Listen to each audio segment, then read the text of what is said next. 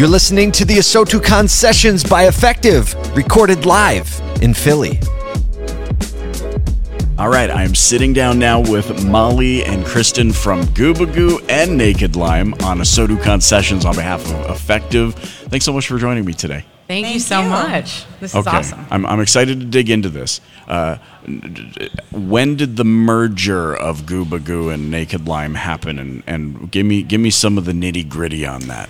Well, I wouldn't say merger, but we are sister companies. When Okay. um, Reynolds and Reynolds acquired Gubagoo last year, uh, we became sister companies. So we are two brands under the umbrella that is the the powerhouse Reynolds. Got it. And should we be talking about Ryan's hair routine because he has fabulous hair? It's it's I fabulous. don't know if we have enough time, honestly.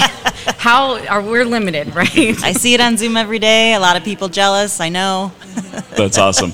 And so, I mean, a lot of people in the industry obviously know Gubagoo is the chat company, Naked Lime is the web marketing agency. Uh, how, do, how does that? Are you perfectly integrated now? How does that? How does that work? Go ahead. Well, we're we're starting to. Um, the biggest integration that we have today, uh, and is just like the the the foundation, the starting place is so Naked Lime is a lot of marketing, inbound, communicating to very targeted audiences. Um, we use a database as like the the foothold and the foundation of our product, um, and with that comes a whole lot of information about who you're communicating to. Naked Lime sends out an email, for example, to a targeted segment of, of people who have this thing in common. So this message goes in front of that group. Um, Gubagoo engages with those customers once they hit the site. So what we can do with our integrations is know who clicked through an email, who landed on the website. Gubagoo can greet with our with our chat uh, greeter, greet you by name. They know why you came to the site. They know you clicked on this deal or um, you drive this car and you're looking to book your service appointment or you're looking to do you know X, Y, and Z that Naked Lime, you know, that message that they crafted. So there's a pretty nice uh, consumer experience, uh, given the data and um, the the the purpose behind the website visit. That really powers a pretty engaging hello when you when you Right. enter the site.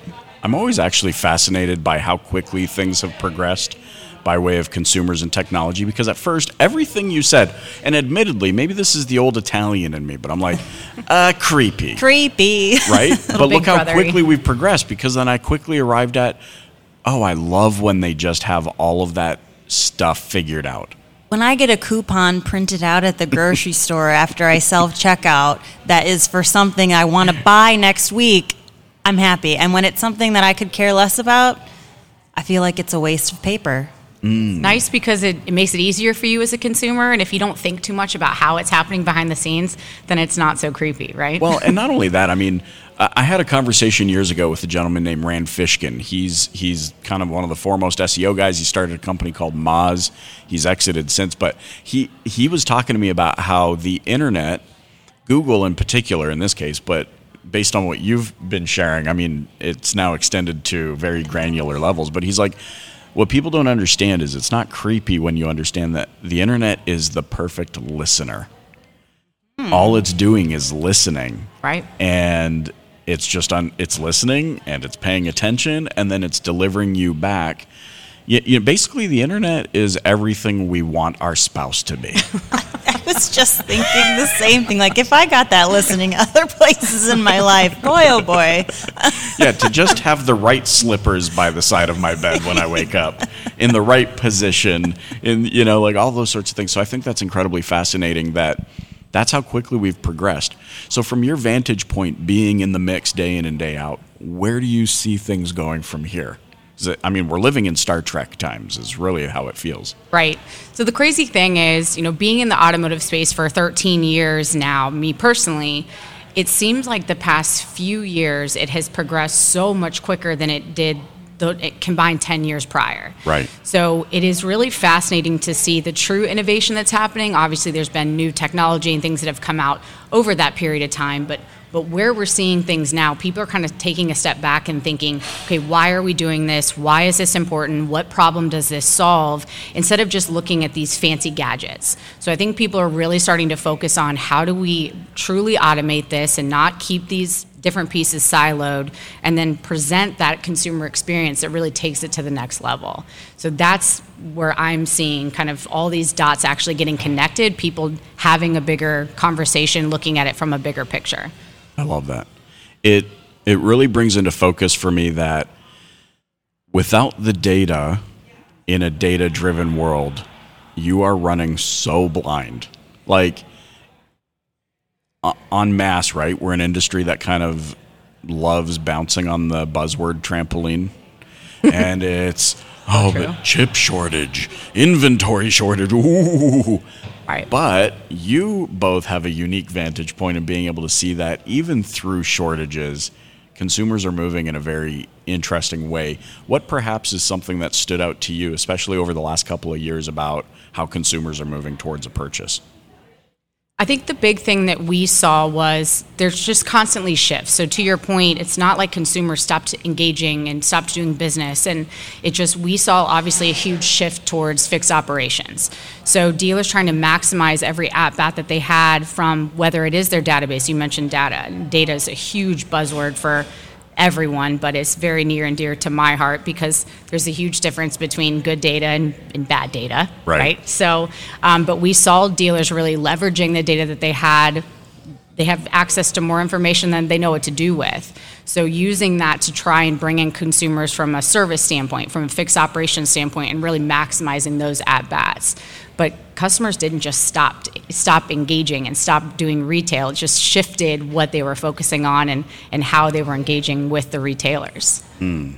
I think too that you know I mentioned the grocery store thing, getting right. something that wasn't tailored to me, or you know a YouTube ad that has nothing to do with my viewing habits.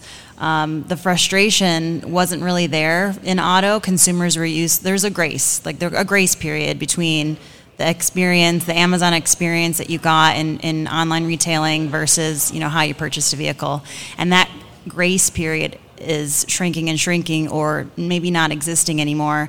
So the consumer expectations are so great um, in every other shopping experience of their life. I think today and in the future, they will it will be the same expectations in this space as well mm. um, versus you know maybe giving that that grace period where buying a car is different. It's much more complicated which it is. Um, but as we've seen with tech today that that um, expectation exists in buying a vehicle as well. This, this fascinates me because and go with me for we'll go. We'll go I love how what you're saying about expectation. There's a lot of talk about expectation, but I think sometimes we con- convince ourselves that it all happens so fast. Now go with me down this wormhole. It took us 1500 years to go from a chariot and horse to a horse and buggy. Somewhere in a 1500 year time span, someone was like, you know, it'd be good is if we could fit more than one person in this thing. if there was a back on this chariot, if someone right. fell, I don't right. know. so then on the back of that, in the last 200 years alone, we came up with stealth aircraft. right. So, yes, things progressed quickly, but also no, they didn't. So, stop being so stinking surprised that things are accelerating as quickly as they are because we're basically, you know, I'm no rocket surgeon, but to my estimation, we're coming out with about 100 years worth of innovation in tech every five years. So it's, it should not be a surprise to the dealer community, to business owners, how much access we have to data, that it's going to evolve even faster at a rapid pace, but also 100 years ago, everyone was still boiling all of their food. So calm down. We've had time to process this, jump right. on the train. What are your thoughts on that? Is that my is that too controversial? Did I just get us canceled? what's what's what's what's your thoughts? I think you're right. And to take it a step further, you know, I think we in the automotive space, like Molly was saying, there was kind of a grace period where, you know, maybe this is a controversial take, but automotive has never been on the cutting edge of technology, right? It has Right. always felt like it was a little bit behind trends and the curve. And I feel like because it was this little bubble. And now that consumers expect so much more because of just how they engage with other retailers, but even dealers themselves, if they look at how they're engaging with people that they do business with, they have those same expectations that their consumers do. So is it really that different of a thing, or are they just looking at it differently now? Hmm. it makes me think about your coupon statement and how we move how we actually move to a purchase. I mean, everything is happening so naturally now that we're not even as customers to your point, we're not even thinking about all of the touch points we actually had in making a purchase decision. We do it in everyday life. Right. Maybe it's grocery shopping, or maybe it's replacing a washer and dryer, or you know, we don't realize as we thumb through the Sunday or the Friday paper with all the coupon packets what we're actually doing, and then moving online and checking out retailers' websites and having a live chat conversation or a FaceTime conversation, and still driving to. I shocking how many times I still find myself driving to Best Buy despite Amazon having same day delivery. You know, there's, but it's all happening in life. So we're not thinking about how organically, how simple and natural it's happening. But to both your point, that's if we as retailers can understand that we do that for ourselves, we should be understanding that that's exactly what our consumers are doing as well. So let me ask you this then: what what then separates, in your opinion, dealer A from dealer B down the street from one another? How do they really stand out when we basically ha- have all the same access to data and and marketing abilities and whatnot? I think you said the right word is access. We hear a lot of people talking about access, being able to access the data. People want automation with the data that they have. And I don't think that's really the problem. I don't think the problem is access. Whether you're doing that through your DMS, you're doing that through your CRM, however you're accessing the data, there needs to be a buffer between the data that you are accessing and what you're doing with that and how you're using it. Because if you look at your DMS as a transactional catalog, which it is, and you're using that as your source of marketing. So let's say, hey, we want to increase customer pay on ROs. Well, let's send out these five coupons to every, let's blast this email out through our CRM and send this to everyone in our system. Right. That's the access. You have no, there's no real huge limitation to access for that. The problem is half of those customers don't own that vehicle anymore, or you're sending it to my old, you know, college email address about the old sedan that I bought from you, but I have an SUV now, and it's I have a different Gmail address and my married name versus my maiden name. Right. I think the bigger thing, what is differentiating dealer A from dealer B, is what they're doing with that data, leveraging good data, understanding that they need to clean up that data it's not going to be relevant to the consumer. If you really want a good consumer experience, you have to know who that customer is, where they are, what they're driving, what they're interested in, et cetera, et cetera, et cetera. And if you're just using and accessing the, the data that you already have, you could be pretty largely missing the point or missing the target, if you will. So what you're saying is, despite the doom and gloom narrative of technology replacing people, this is still very much a people business. Oh, 100%. I think technology helps the people. Right.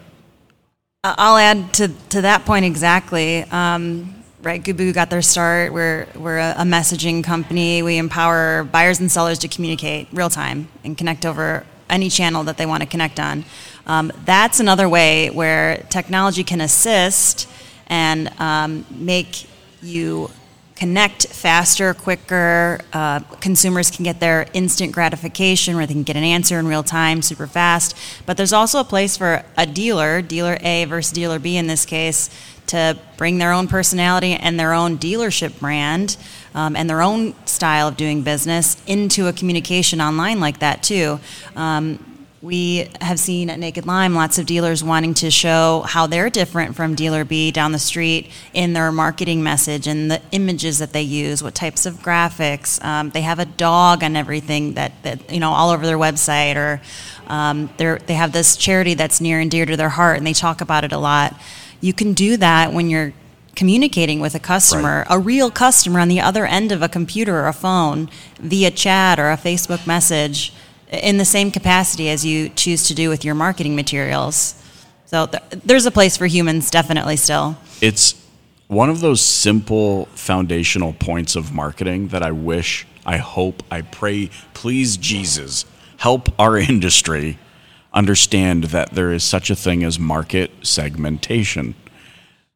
Yeah. And Kristen's very excited Did I at what just you touch- just said. just- you, You're yep. speaking my love language. well, my, my example. Um, so years ago, I remember sitting in front of the television with my wife, and I wasn't paying attention to the commercial at the at the time, but I see her gradually getting closer and closer to the TV screen, like a mosquito to the blue light. And it was a Skechers shoe commercial about how they were releasing a new like tone your butt kind of shoe. Uh, right audience, segmented, wrong audience, repelled. Right. And to your point about what is our brand message? What are the charities that we care about? How do we do we jump in line and do commercials where the owner dresses up like a pickle and says, I'm in a pickle, like everybody else? Because I, I hope, I hope, I hope that it sinks in that whatever path you choose will attract customers and it will repel customers. And you can't be worried about the ones you're repelling. You should only be concerned about are you attracting more and more of your tribe, not to use the buzzword, but you know what I mean? So, thoughts on segmenting the market based on brand? You're, I mean, you're dead on. It's not all consumer looks, metaphorically speaking, looks the same. Right. So you have to figure out how to align with your consumer base, and maybe that's five different messages that you're sending out to those specific targets because that aligns with them. It's relevant to them. That's how, as retailers, we connect with businesses that we do business with. It's someone that you align with, someone that is hitting the mark like the Skechers. I mean, that's Right. not for you, but she saw that, she liked it, it aligned with her. Right. So it's it becomes this not everyone the same message can't go out to everyone. And you have to figure out where are you sending the right message and really targeting what you're sending out because relevancy is key your marketing is a miss if it's not relevant to who you're sending it to. No matter how flashy the content is, if it doesn't align with who's receiving it or doesn't get to them, period, you've missed it.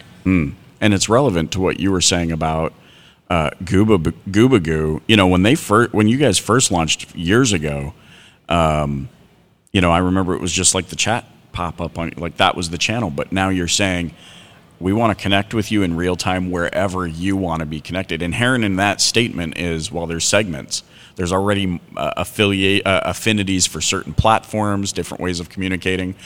Um, what are you finding are the most popular channels, like the, the highest trending channels that people you, you've noticed an uptick in people reaching out to dealerships? It, it website is still first and foremost. That is Wow, absolutely okay. still where most people engage in a chat. Um, they landed on the site for a specific reason. They're in the market for a vehicle, or they're looking to schedule some kind of a service appointment. They have a need, right, and they know where to go to start that to, to solve that need. So we, we definitely see website still as a top. Um, Facebook Messenger is becoming more and more popular, um, not only because you can, um, like you're, it's, you're already on this platform or Right. you already have this app, we know that. Um, but you can re-engage. So on the dealer's end, when a chat closes off of a website, that customer is gone for the time being. Um, we see more and more engagement on Facebook from the consumer's end and from the dealer's end because a dealer can re-engage, at least with, with our platform and tool, a dealer can re-engage with that customer because the, the conversation's not gone for Right. seven days in this case. Um, so we see re-engagement growing on the Facebook platform. Um, but you know we're in, we're international too, so Gubagoo sees a lot of WhatsApp communication, Yep. um, especially overseas.